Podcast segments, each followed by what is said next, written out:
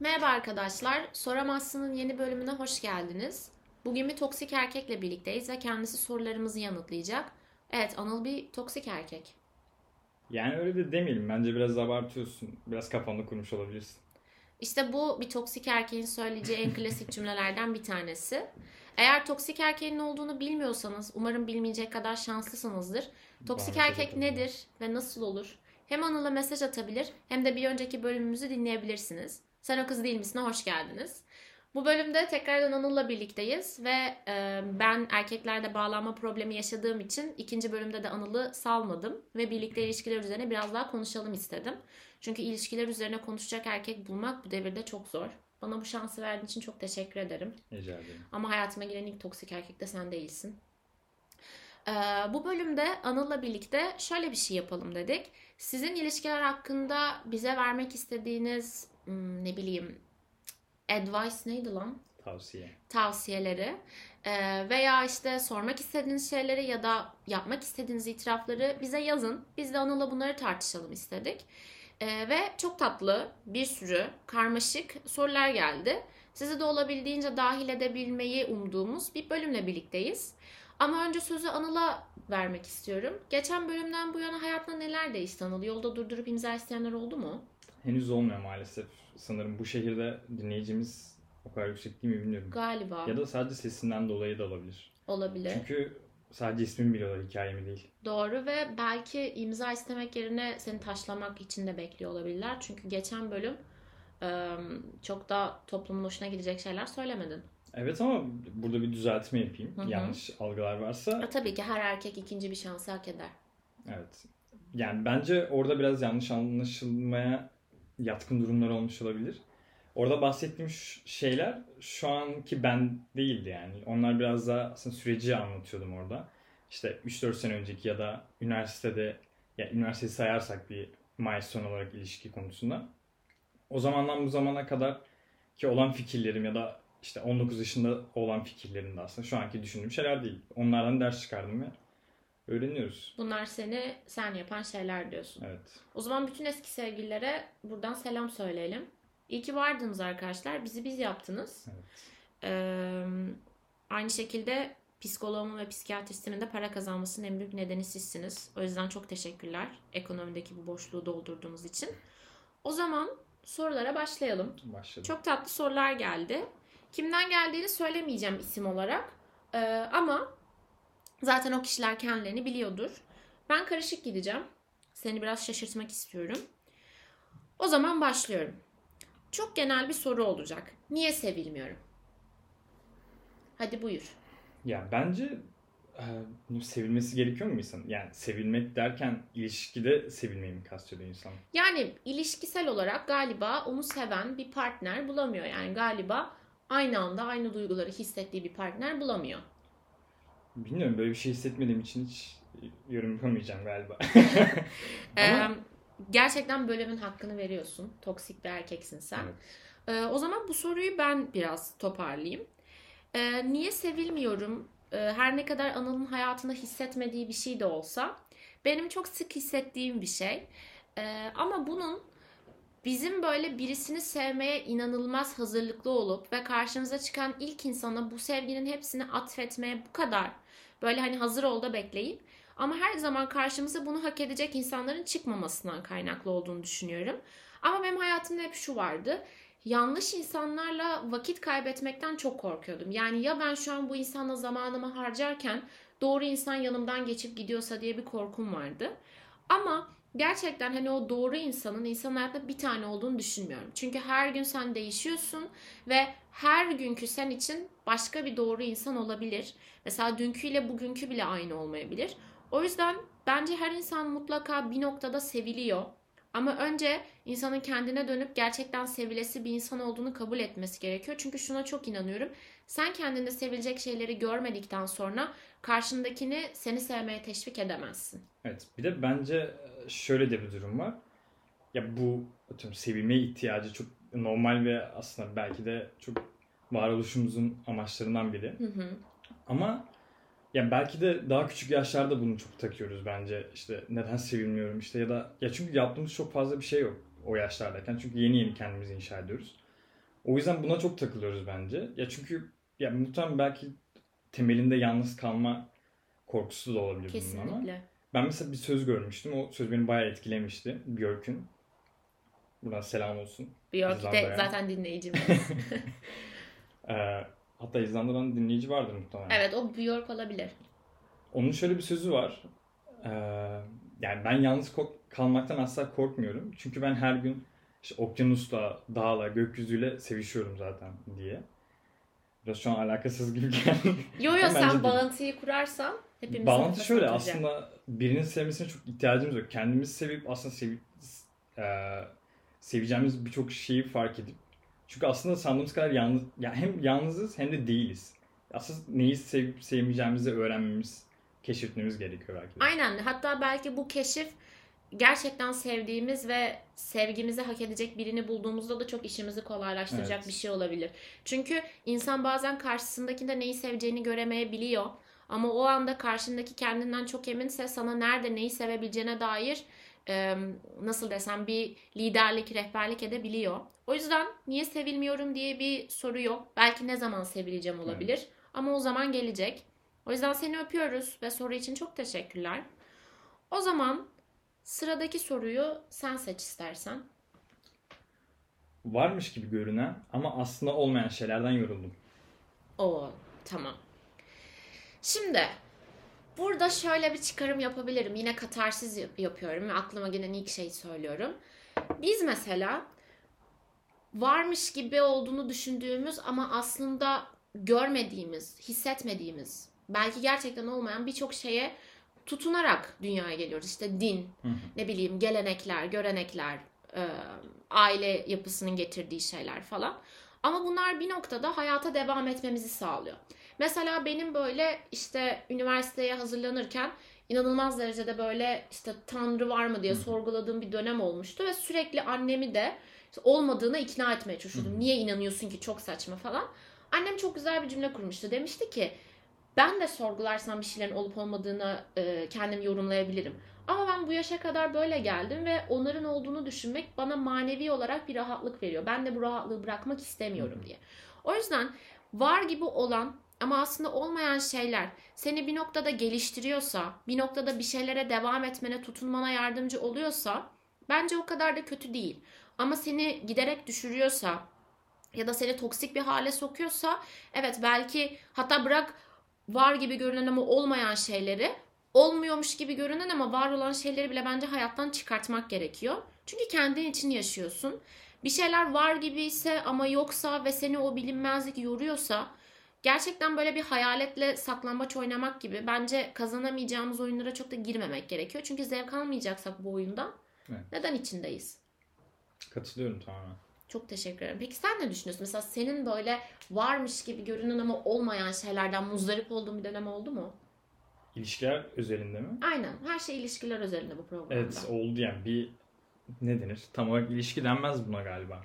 Bir dönemim öyle olmuştu. Biraz önce hatta seninle daha önce konuşurken de bahsetmiştik. Böyle çok kendimi şartladığım bir dönemim olmuştu. İşte Kore'den döndükten sonra artık ilişki istiyorum diye çok fazla kendimi kafamda dayatmaya başlamıştım ve herkes de denk gelen de böyle çok şeydi işte, ilişki istemiyordu. Sonrasında biri olmuştu işte bu başarısız arka arkaya deneyimlerden sonra. Ve onunla mesela beraber uyuyorduk ama herhangi bir hiç birbirimizi öpmemiştik. Bir şey var gibiydi ama yok gibiydi. Ama onun açısından çok mesela çil takılıyordu ama benim için gerçekten çok kötü bir 1,5 aydı. Çünkü bir yandan kendi içimde var ama ikimizin arasında yoktu bir şeyler. Sonra mesela bir şekilde bundan vazgeçtim. Artık düşünmemeye başladım ve sonra hayatım daha güzel oldu. Bence biraz biz böyle şeylerde duygusal diktatörlük yapıyoruz. Kendi hissettiğimiz şeyleri gerçekten bazen o ikili ilişkiye çok fazla dayatıyoruz. Ama şöyle söyleyeyim, bence bu biraz bizim bir önceki soruyla da bağlantılı. Ya doğru insan var mı, sevilecek miyim kaygısıyla elimizdeki bütün hisleri tek bir kişiye yüklememizden kaynaklanıyor. Eğer sende bir şeyler varsa ama karşındaki bunun karşılığını vermiyorsa gerçekten dünyada bir sürü insanın olduğunu, hatta dışarıya baktığımda bile ben hep şey diyorum. Abi binlerce insan var ya, yani dünyada 7 milyar insan var. Hani birileri üremiş, birileri evlenmiş, birileri aşık olmuş. Yani ben mi ruh ikizimi bulamayacağım diye düşünüyorum. O yüzden birileri var Ve o yüzden bence değmeyecek insanlara sahip olduğunuz duyguları vere vere yarın bir gün gerçekten hak eden bir insana çok az şeyle gitmenize hiç gerek yok.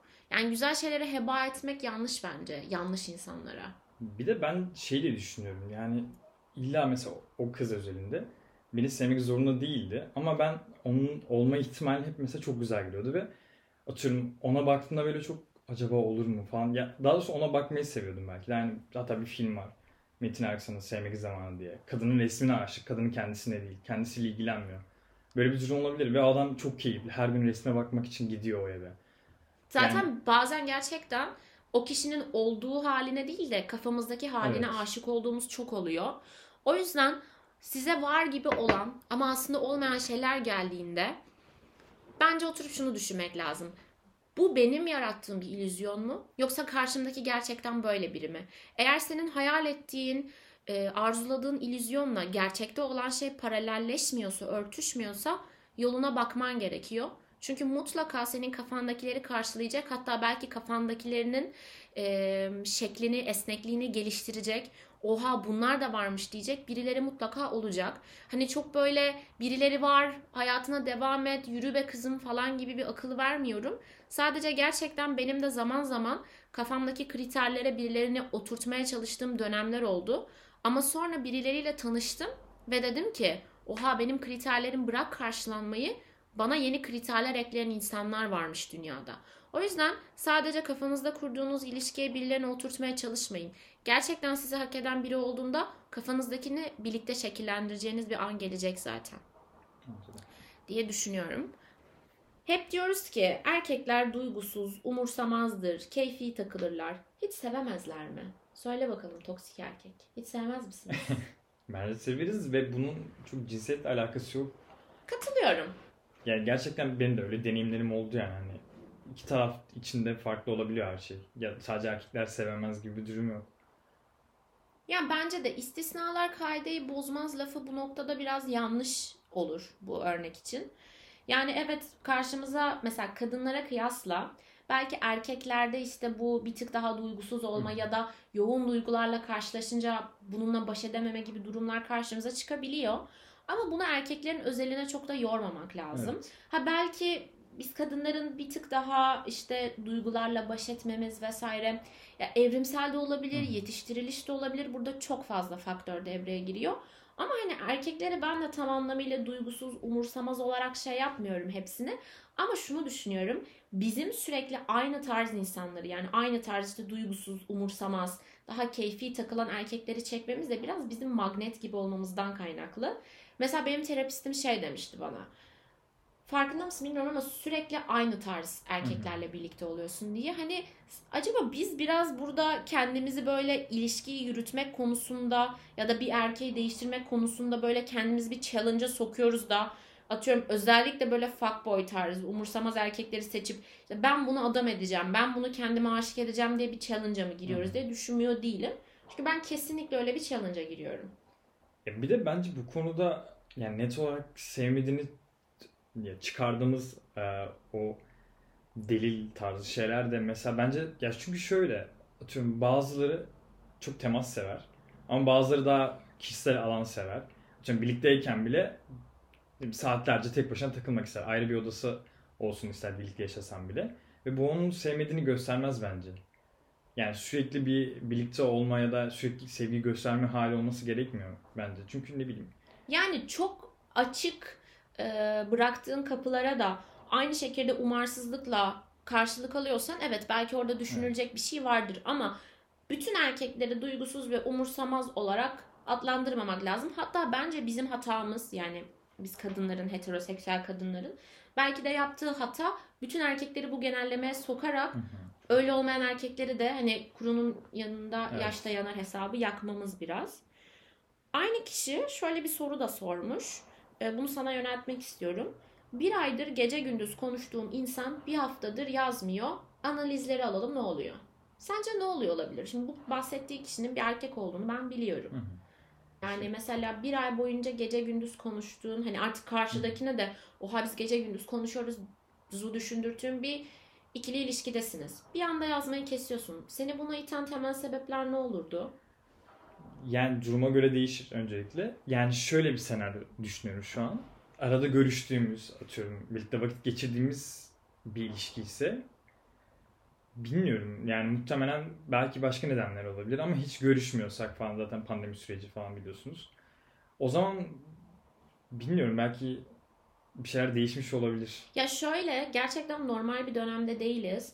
Ve bu pandemi süreci bizi normal sosyal hayatımızdan, normal eylemlerden çok alıkoyduğu için biriyle bu süreçte sürekli konuştuğunda, normalde mesela atıyorum dışarıda mesela sosyalleşiyorsun, bir şeyler yapıyorsun, ders, okula gidiyorsun falan. Sonra o kişiyle konuşuyorsun ya, anlatacak çok şeyin oluyor. Ama pandemide bu artık mümkün değil. O yüzden sanki ilişkilerin son kullanma tarihi böyle çok aza indirgenmiş gibi oldu. Bence mesela temas ya benim için önemli bir şey. Hı-hı. Yani atıyorum belli bir sürede bir görüşmüyorsak, işte birbirimize sarılmıyorsak, etmiyorsak ya da ya bazen sarılma olmaz bunlar ama yani mental olarak bir işte arada küçük temaslar ya da aynen, bakışlarla bunu hissedersin. Bu da olmayınca ister istemez daha çabuk tükenebiliyor. Daha az gerçekçi geliyor aradaki şey. Hem o hem de yani gerçekten çok fazla neden olabilir yazmamasında ama bu bence sizin aranızdaki dinamikle ilgili. Yani eğer bir şeyleri konuşarak çözen ve bu bir aylık süreçte sadece işte eğlenceli sohbet değil de genel olarak birbirinizi tanımaya yöneldiğiniz bir ilişki ise bence rahatlıkla karşındakine neden bir süredir yazmıyorsun diye sorulabilir. Bir de ben buradan dolaylı şeye çıkacağım. Bu ben yazdım, o yazmadı, bu sefer o yazsın şeylerini ben çok sevmiyorum.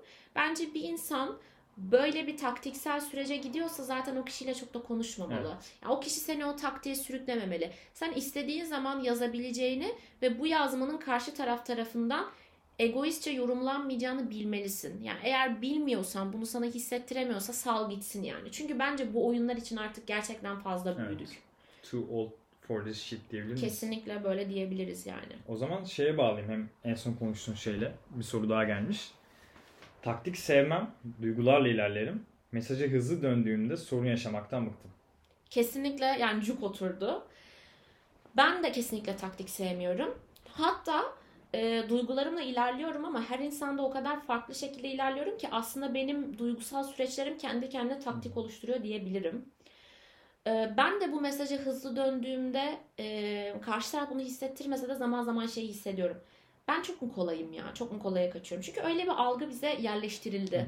İşte çok çabuk cevap verme. Ya Twitter'daki meme'lerde bile işte ben bu yüzden kaybediyorum. Hatta şey tweet'i var ya işte ben işte selam saat 20.30'da işte kız 22.45 ne yapıyorsun? İşte ben 22.44 ne yapayım ya işte ben de geç yazdım falan. Hani ben gerçekten öyle bir insanım. Çünkü müsaitim ve neden bunu taktiksel bir şeye dönüştürüp işim gücüm yokken ve telefona bakabilecekken kendimi kasayım. Çünkü yarın bir gün o kişiyle bir ilişkim olsa bile sırf taktiklerle başladığı için bence ilişki doğallığını kaybedecek. Taktiğe evet, gerek yok diye düşünüyorum ben. Gerek yok. Yani yapmadım diyemem. Hı-hı. Tabii ki zamanında yaptım. Ama işkence bence iki taraf için de. Yani sen zaten telefonuna mesajlara hızlı cevap veren bir insan mısın? Karşındaki bunu kaldıramıyor mu? Ya da seni çok mu basite indirgiyor? Zaten seni hak etmiyor. Aslında ilişkinin başlangıcında, flört döneminde kendin olmak yapabileceğiniz en sağlıklı taktik. Kendiniz olun. Karşıdaki zaten buna sağlıklı bir reaksiyon vermeyecekse zaten size gelecekte olabilecek ilişkiye dair bir öngörü sağlıyor. Bu beni kendim olarak flört döneminde bile kabul etmiyor. O zaman sevgililiğimiz mutlaka çok problemli olacak diyebilirsiniz. Aslında yolun başında dönmek için çok güzel bir şey. Evet, bir de bence şeyin de bir etkisi var bunda. Atıyorum karşılıklı ilişkiye ne anlam yüklediğine de bağlı. Yani zaten muhtemelen başta böyle çok birbirine ne denir? Ya bazen böyle durumlar olur şu an. Çok yanlış anlaşılmaya müsait bir şey söyleyeceğim. Ya seni artık daha ne kadar yanlış anlayacaklar. Ya şöyle durumlar olabilir. Bazı insanları mesela kendi liginde görürsün ya da kısmen öyle görürsün. Hı-hı. Ama ya mesela öyle zaten çok doğal ilerler her şey. Zaten bunun farkında bile olmazsın. Aynen, etkilemeye çalışmazsın ekstra. Evet, ama bazıları mesela kafanda sen onu Allah'laştırırsın ve kendi liginden üstte görürsün. Atıyorum çok beğendiğin biri. Sonra sen ona yazdığında sana hızlıca cevap vermeye başlayınca sen onun biraz daha o kadar da zor değilmiş ya falan algısına giriyorsun ama zaten başta hiç gerçekçi başlamıyor. Sen onu sırf oha ben kendi ligimin üstünde biriyle de konuşabiliyorum lan galiba falan ya da acaba cevap verir mi olur mu falan da başladığın için zaten çok gerçekçi ve sürdürülebilir bir şey olmadığı için o zamanlar düşünüyorsun bence. Bence de. Ya bence esnek yapıda olduğumuzu ve her tarzdan insanla bir noktaya kadar konuşabileceğimizi bilerek başlamak gerekiyor. Ve dediğim gibi bir taktiğiniz olacaksa bu sadece kendiniz olmak olsun. O kişi zaten sizi kabul etmeyecekse en baştan bırakmak evet, en iyisi. O zaman ben bir soru seçiyorum. Çok aşığım. Aga be. Aga ya. Çok sevindim senin adına. Bu soruyu soran kişi benim arkadaşım. Yani bu itirafı yapan kişi ve çok da tatlı bir ilişkisi var.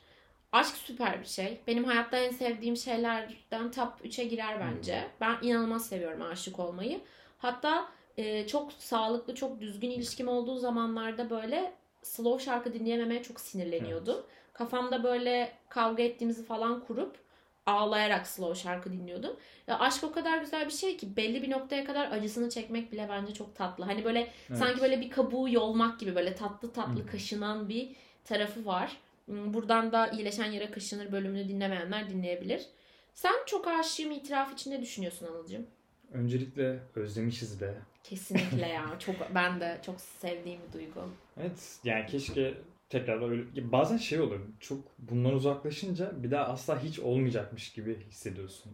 Aynı şekilde uzun zamandır ilişkin yoksa ya da flört gibi bir durum yoksa gerçekten insan hiç olmayacakmış gibi hissediyor. Aşk da öyle bir şey ya da aşka yakın olan evet, hisler. Ya özellikle ilişki bir bittiyse böyle bir daha hiç aşık olamayacağım evet, hissi. Ya o berbat bir şey. Ha içten içe biliyorsun bir daha olacağını ama hep şey diyorsun. Ya son şansımsa ya bittiyse falan. Ama ya gerçekten bilmiyorum ben aşık olmayı çok seviyorum ya. Çok çok güzel bir şey. Hani sanki böyle beynimde ilham kapıları falan açılıyor. Dünyayı gerçekten farklı görmeye başlıyorum. Peki sence aşk ne? Aşk eşittir hype diyebilir miyiz? Hayır ya. Bence aşk eşittir hype bittiğinde bile senin bir şeylere devam etmeye dair teşvik eden şey. Çünkü sadece hype olarak tanımlarsan onu işte hype eşittir libido, hype eşittir flört dönemi, hype eşittir canım cicim aileleri gibi eşitleyebilirsin. Ama aşkın kendisi hype değil de hani sanki şey gibi işte hype atıyorum seviye 10 olsun.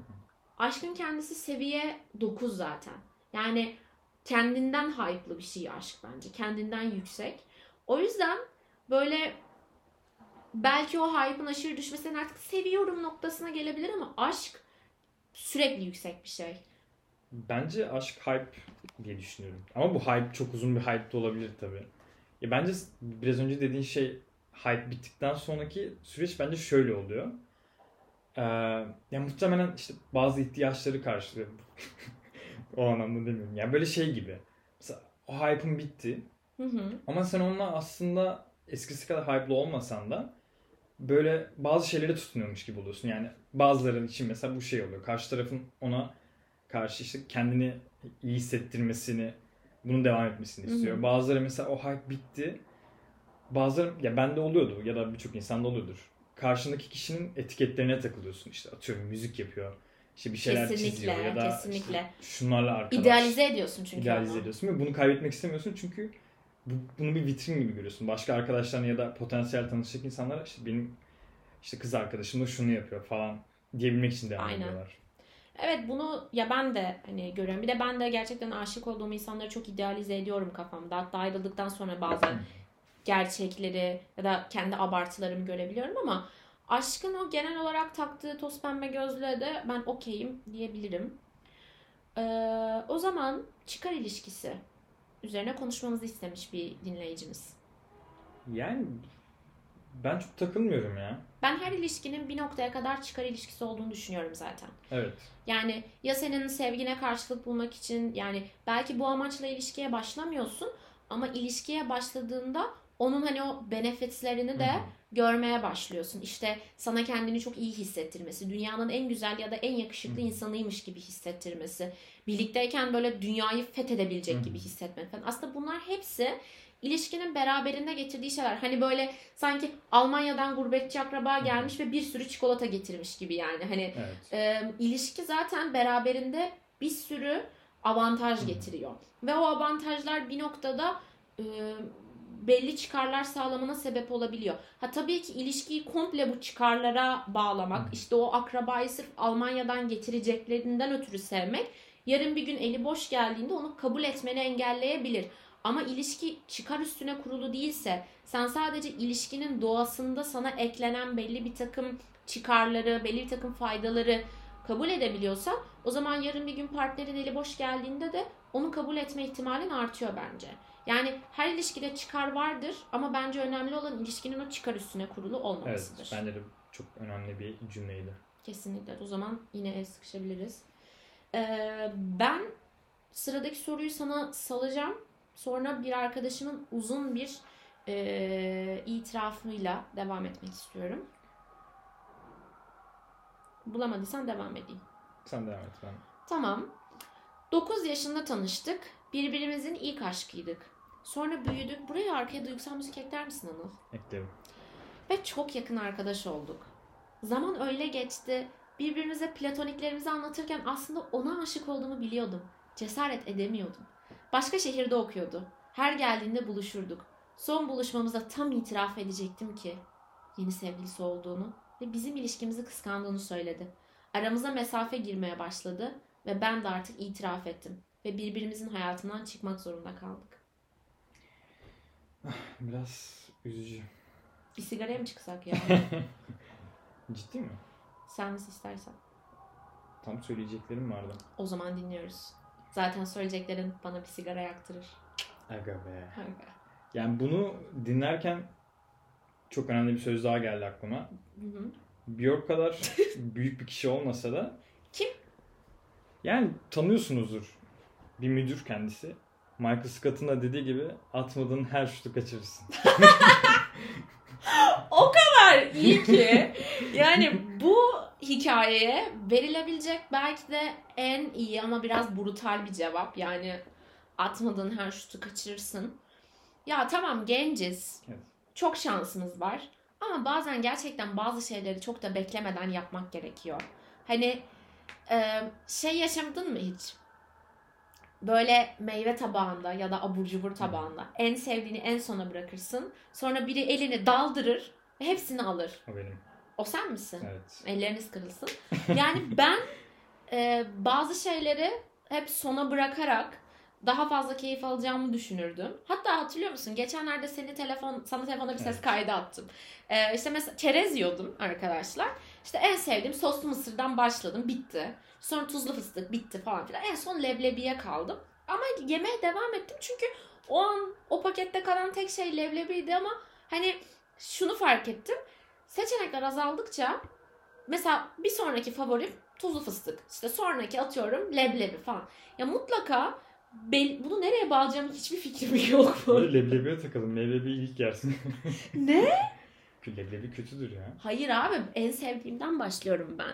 Ben büyüdüm artık bak. Önceden en sevdiğimi sona bırakırdım. Ama hayat en sevdiğimiz şeylerin tadını çıkartmayı ertelemek için bence çok kısa. Bir şeylerin tadına imkanın varken varman gerekiyor. Evet. Ben o yüzden en sevdiğimi ilk yerim.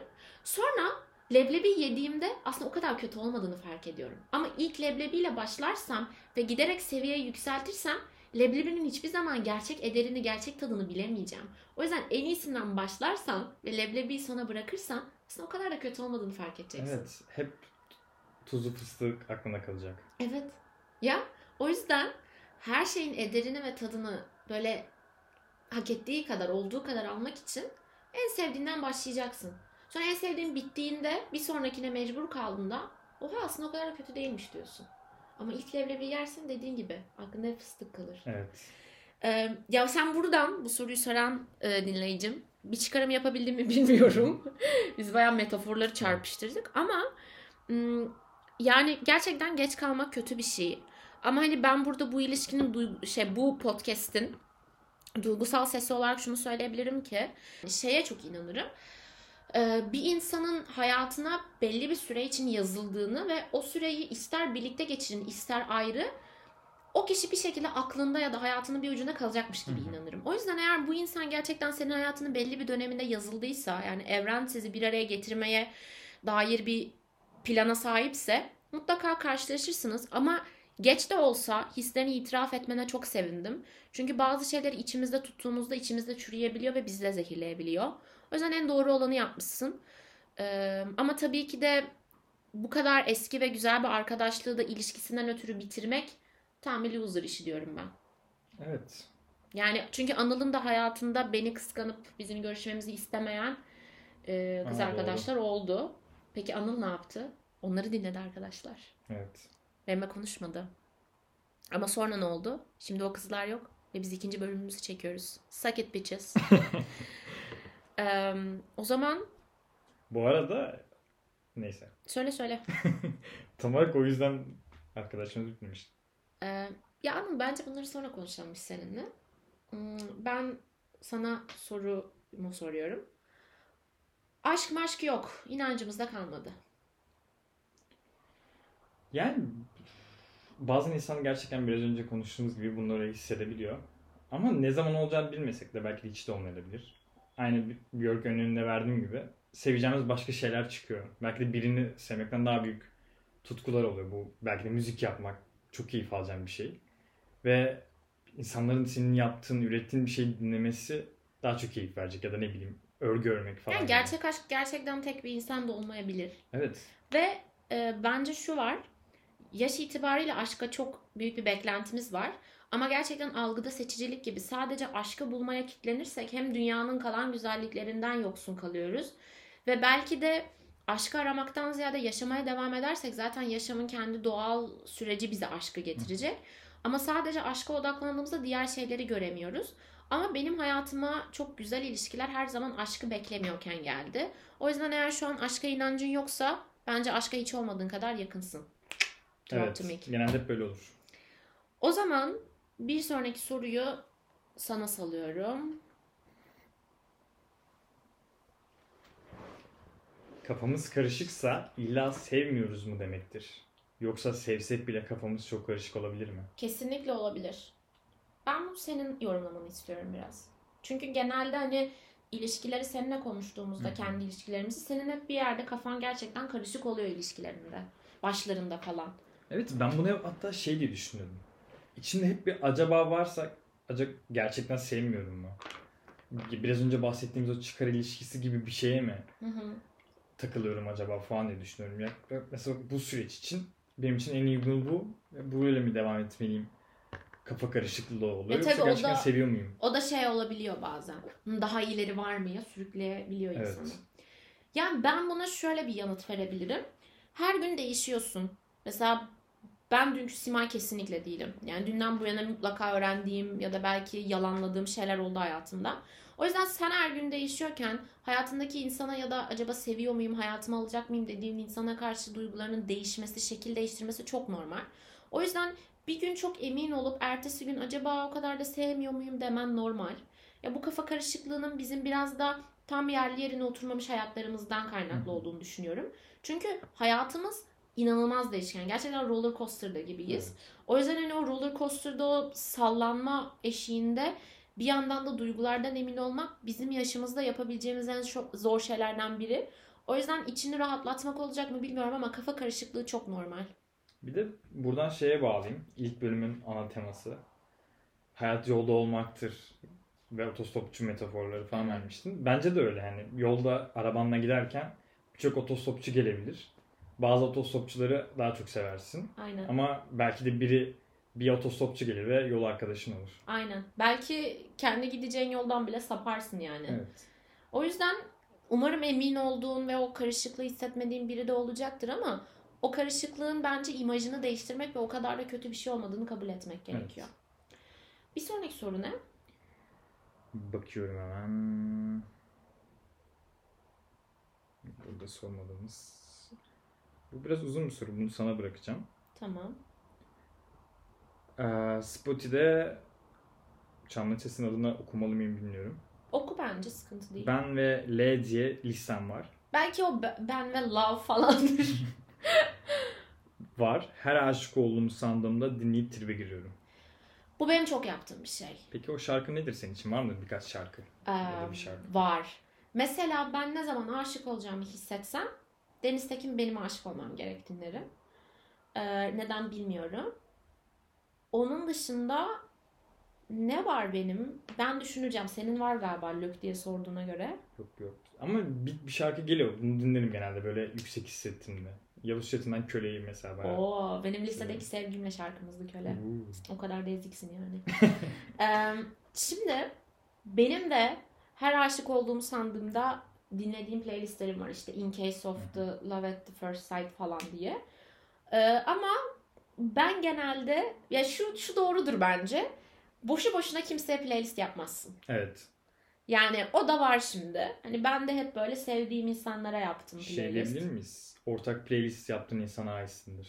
Kesinlikle diyebiliriz. Evet, yaparken özellikle bunu çok hissediyorsun. Mesela ha? Bunu işte sözlerine bakıyorsun şarkının falan. Bu çok yani bilmiyorum. Benim de çok yaptığım bir şey. Aşık olduğumu düşününce dinlediğim playlistler falan.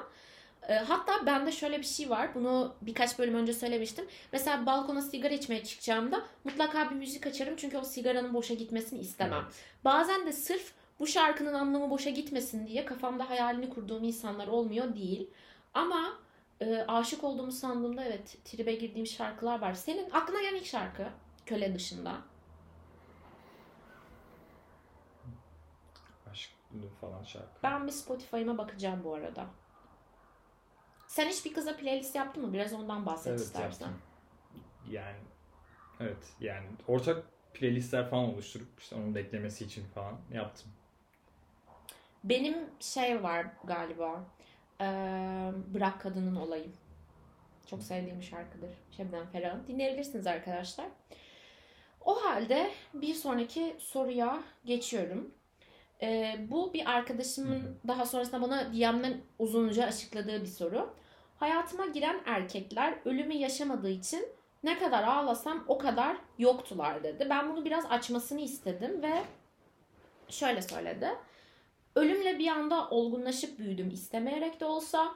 Biriyle anlaşıp devam edebilmem için illa onun da mı acı yaşaması gerekiyor? Zannedersem erkek arkadaşları bu itirafı yapan, bu soruyu soran dinleyicimiz ne zaman bir şeye canı sıkılsa ona hep ya işte baban mı aklına geldi? Hani babasını küçük yaşta kaybettiği için baban mı aklına geldi vesaire gibi soruyormuş. Arkadaşımın da sorusu şu. Canım sadece babama mı sıkılabilir? Başka derdim olamaz mı? Neden erkekler hani neden yani sanki tek bir acım varmış gibi düşünüyorlar ve benim biriyle anlaşabilmem için o kişinin de mi acı çekmesi gerekiyor? Çok söyleyecek bir şeyim varmış gibi hissetmiyorum şu an. Ben bu arkadaşıma bu benim çok gerçekten yorumlamak istediğim bir şeydi. O yüzden bu soruyu yanıtladım yani size yalan söylemeyeceğim DM'den kendisine. Ben şöyle düşünüyorum. Hani bu arkadaşımın hep erkek arkadaşları olmasından yola çıkarak şunu söyleyebilirim ki bunu ona hissettiren erkeklerden yola çıkarak şunu söyleyebilirim ki bence bir tık erkeklerde var. Siz genelleme yapmıyorum ama benim tanıdığım, benim hayatıma aldığım kısım için şu söyleyebilirim ki çok fazla multitask insanı değilsiniz. O yüzden özellikle belli başa çıkılması gereken hislerle, özellikle üzücü hislerle karşılaştığınızda biz mesela kadınlar İlk olarak o hisse oturup, sindirip, acısını çekip sonra yola devam ederken siz önce kaçabildiğiniz kadar kaçıp artık yorulduğunuzda ve koşamayacak noktaya geldiğinizde o hislerle baş ediyorsunuz. O yüzden de bizim çoğu zaman aynı şeylerle, birçok şeyle aynı anda mücadele ettiğimizi değil de sanki her şeyle sıra sıra mücadele ettiğimizi düşünüyorsunuz gibi geliyor. O yüzden ben biraz erkeklerde bu noktada bir empati yoksunluğu olduğunu düşünüyorum. Ama tabii ki de biriyle anlaşmaya devam edebilmen için onun da acı yaşamasına gerek yok. Ama senin acılarına dair bir empati oluşturabilmesi hatta bir noktada empati oluşturamayacak kadar bu acıların biricik ve kişiye özgü olduğunu kabul etmesi gerekiyor. Çünkü bence her insan böyle insanları hak ediyor hayatında. Yani mesela senin hiç yaşamadığın bir acıyı ben yaşamış olabilirim. Ya da aynı acıyı yaşasak bile farklı şeyler hissetmiş olabiliriz. O yüzden belli bir noktada seni tam olarak anlayamayacağımı ama senin için orada olduğumu hissettirmem lazım. O yüzden sizin mutluluklarınıza ortak olduğu kadar acılarınıza da ortak olacak insanlarla olmayı hak ediyorsunuz bence. Bunu söyleyebileceğim şey bu. Biz bir sigara molası veriyoruz. Birazdan geleceğiz. Sıradaki soru. İlişkilerimde ne kadar duygusal şey hissedersem hissedeyim, fiziksel olarak yakınlaşamıyorum demiş. Benim buna şöyle bir yorumum var. Bence bazı ilişkilerde bu geçen bölümde de bahsettiğimiz personalara büründüğümüz için bazen o personaya fiziksel yakınlaşmalar uymayabiliyor. Ve sanki fiziksel olarak yakınlaşırsak olmadığımız bir yönümüzü gösterecekmişiz gibi korktuğumuzdan, atıyorum işte partnerimizin gözünde çizdiğimiz masum bir tavrımız varsa, işte ya ona fiziksel olarak yaklaşırsam, ya işte öpüşmek istersem ya da yakınlaşmak istersem ve o masumiyetim ya da çizdiğim izlenim kaybolursa diye endişelere bürünebiliyoruz. Çünkü bu benim de yaşadığım bir şeydi ilişkimde. Ama burada şunu kabul etmek lazım. İçgüdülerinle, içinden gelen her şeyle sensin zaten. Mesela geçen gün bir arkadaşımla konuştuğumuzda fark ettik. Hani şey dedi, bazen işte erkek arkadaşımla böyle genel olarak hani ilişkimde bazen olmadığım ya da fark etmediğim şeyler hissedebiliyorum ya da talep edebiliyorum diye. Aslında bu kimya ile alakalı. Yani karşındakinin ve senin oluşturduğunuz yeni kimya farklı bileşenlere yol açabilir. İşte sende farklı güdüler uyandırabilir. Aslında bunların bütününün sen olduğunu kabul etmek gerekiyor. Sen ne düşünüyorsun? Ben bunun belli bir yaştan sonra aşıldığını düşünüyorum yani. Hı hı. Çünkü ya, önceki yaşlarda muhtemelen oluyordur böyle şey işte daha. Çünkü masum bir imajla gözükmek daha böyle. Çünkü diziler ya da birçok şey bunu dayatıyor sana ya da işte kültürel olarak ya da ailenin işte öğretileri falan. Aynen. Ama belli bir yaştan sonra aşılması gereken şeyler. Ya bunun belki şeyin ne denir? Rahatsızlığı olabilir, böyle bir rahatsız hissetmiyorum. Karşı taraf hala onu aşamadıysa. Aynen, o zaman yanlış anlayabilir gibi. Ya çünkü biz mesela dünyanın geri kalanından, yani ne bileyim Amerika, Avrupa falan, onunla kıyasladığımızda kendi cinselliğimizi olması gereken yaşta çok keşfedemiyoruz. Daha özgürleştiğimizde, üniversiteye gittiğimizde, hatta bazen üniversiteden sonra hani kendi hayatımızı kurduğumuzda falan keşfetmemiz daha mümkün olabiliyor. O yüzden de sürekli bir şeyleri erteliyoruz. Ama biz de mesela ne bileyim belki küçüklüğümüzden beri, 13-14 yaşımızdan beri eğitimler alsak yurt dışındaki gibi falan. Yani cinselliği de normalleştirsek kafamızda belki bunun bizim bir parçamız olduğunu kabul edebiliriz. Ama bizim yaşadığımız ülkede ve geleneklerde sanki biz cinselliği kendi bedenimizde değil de ayrı bir persona olarak tutuyoruz ve onları iç içe getirmek zorlanmamıza sebep oluyor. Yani yaşadığı şeyi ben bu dinleyicinin anlayabiliyorum. Çok relate ettiğim bir şey, özellikle Türkiye'de yaşayan bir genç kız olarak.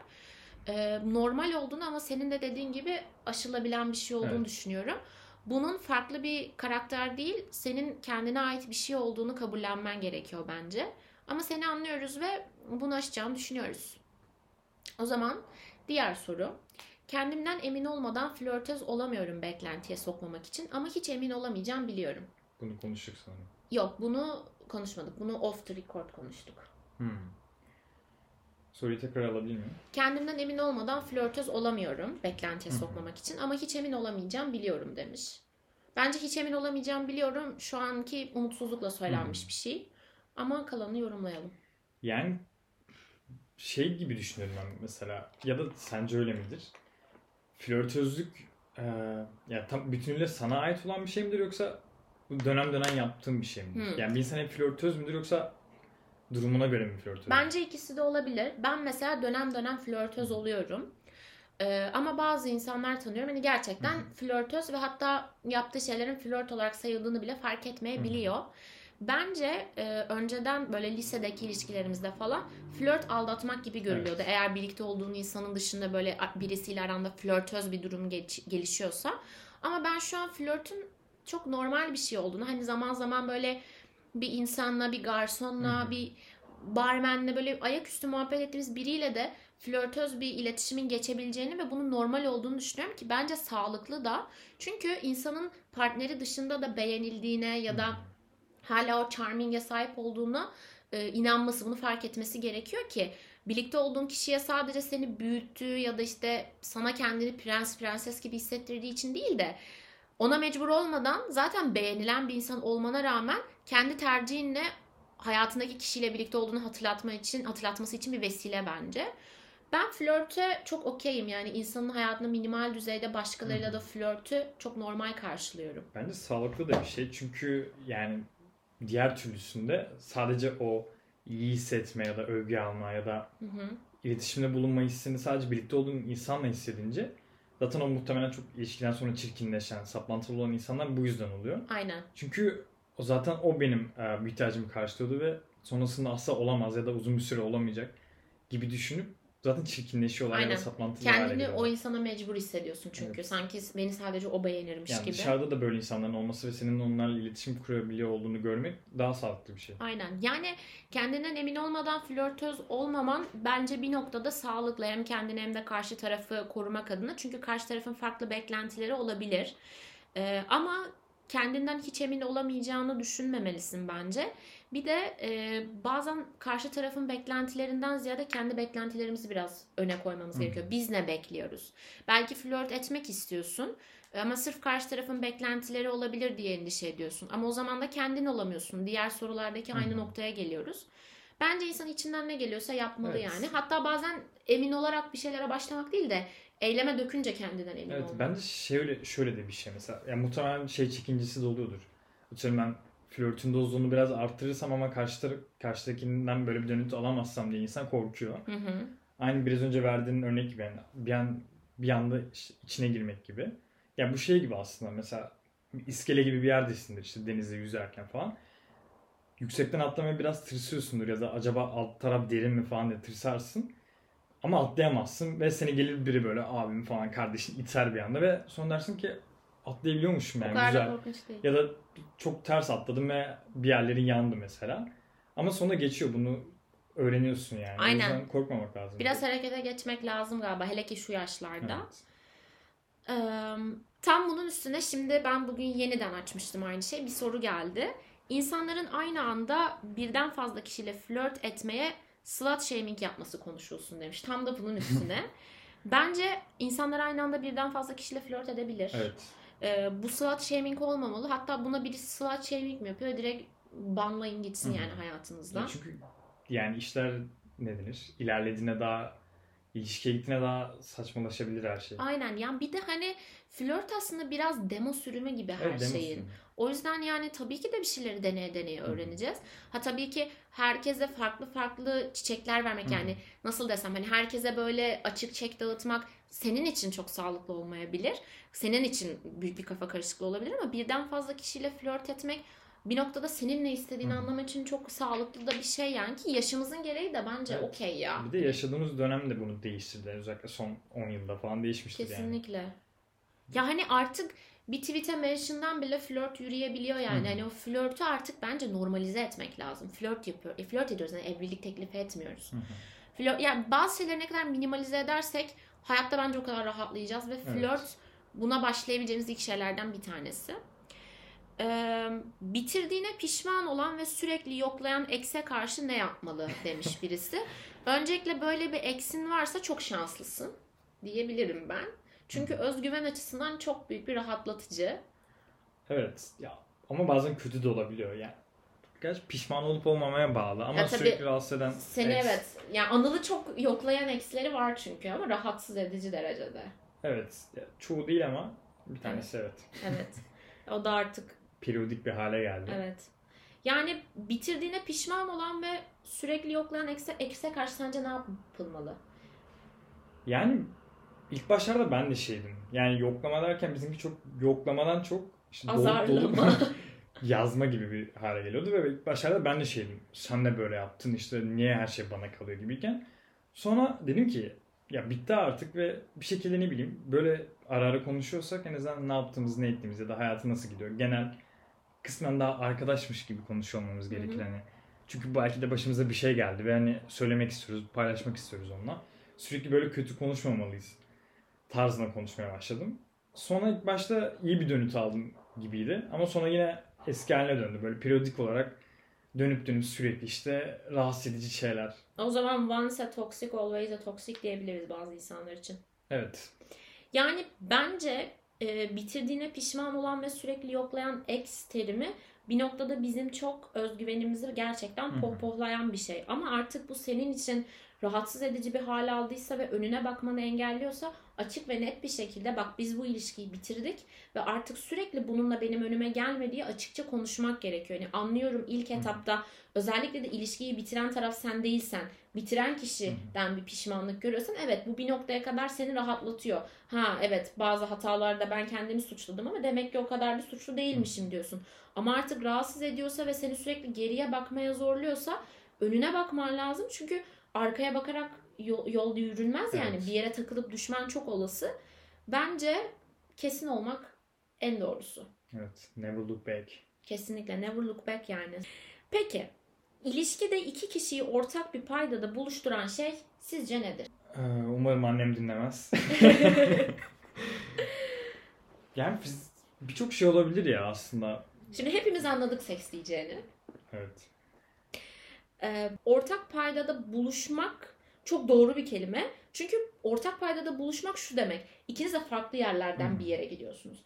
Aynı yerden başlamadığınızı bilmek bence burada önemli. Çünkü böyle düşündüğünde farklı hayatlar yaşadığını biliyorsun.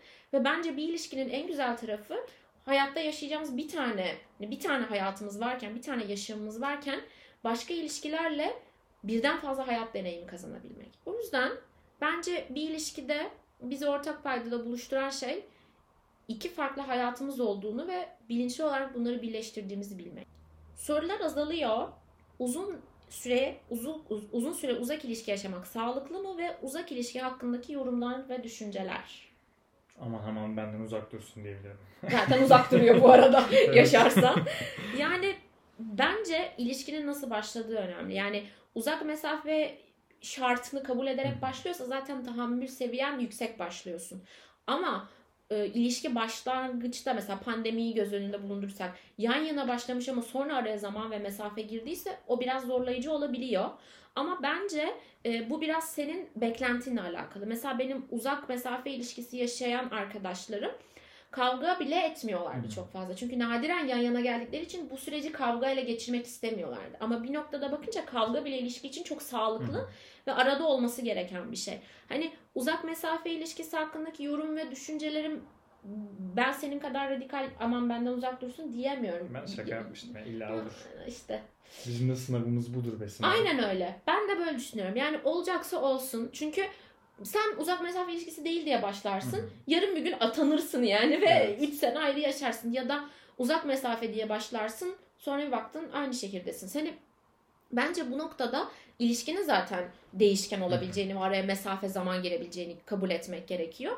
Tabii ki uzun süre yaşadığında sizin ikiniz arasındaki paylaşım da uzaklaşıyorsa tabii ki zor. Ama yani benim onu çok güzel bu durumla baş eden, İletişimi çok güzel ve sıcak tutan arkadaşlarım da var. O yüzden uzak mesafe ilişkisini bence ilişkilerin genelinden soyutlamaya çok da gerek yok. Evet. Her ilişki gibidir ve mesafe kalplerde olmasın. Değil mi? Bence de. Peki. Son sorum. Son itirafım. İnsanlar çok salak ve ben yalnız öleceğim. Yani biraz önce Björk örneğinde de verdiğim gibi tamamen yalnız sayılmayız yani. Evet ve insanlar salaksa belki en az salak olanı bulmaya çalışarak da işe başlayabiliriz. Evet bir de ne bileyim direkt geri kalan herkesi soyutlamak da çok saçma geliyor. Aynen. Şu an dinleyicimize hakaret gibi olacak. Estağfurullah. Ya belki de şeydir hiç ne bileyim diğer taraftan bakmamışsındır. Aynen belki de salak olan bizizdir. Evet. Ya çünkü ben bazen bunu hissettiğim olmuştu hani geçmişe bakıp da. Öyle geliyordum mesela atıyorum. Ama aslında benmişim salak olan. Gerçekten yani, hissettim yani. O yüzden karşıdakine hangi salaklık perspektifinden baktığımız önemli. Mesela sen ona entelektüel olarak salak yaftası yapıştırıyorsun ama belki sen de espri olarak salak olan ve anlamayansın. Onu bilmek önemli. Belki o noktada aynı salaklıkları bulmaya çalışmak da bir başlangıç olabilir. Ben kimsenin yalnız öleceğini düşünmüyorum. Çünkü ben yalnızlığın o kadar kötü bir şey olduğunu düşünmüyorum. Günün sonunda 10 dakika bile olsa yatağa yattığınızda kendinizle yalnız kalıyorsunuz zaten.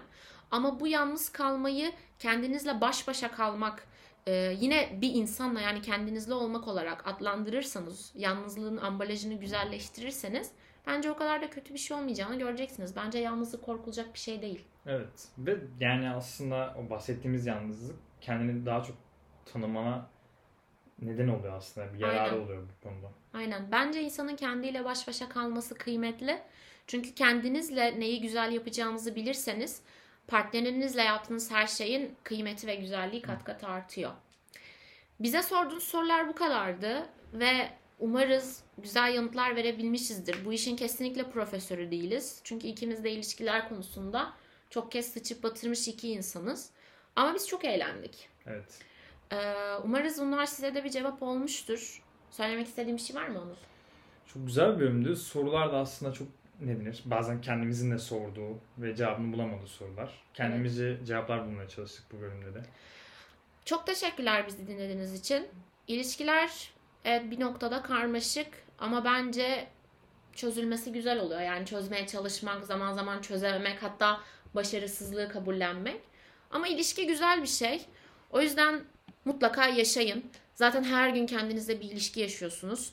En azından oradan başlayın. O zaman umutsuzluğa alışmayın. Yatağa küs girmeyin. Sizi seviyoruz ve bir alıntıyla bitirmek ister misin? Ne olabilir? Tam sen konuşurken aklıma gelmişti. Patlat bakalım bir alıntı. Yani aslında yaşanmış şeylere çok takmayın. Dediğimiz gibi aslında her gün deviniyoruz yani. Değişiyoruz.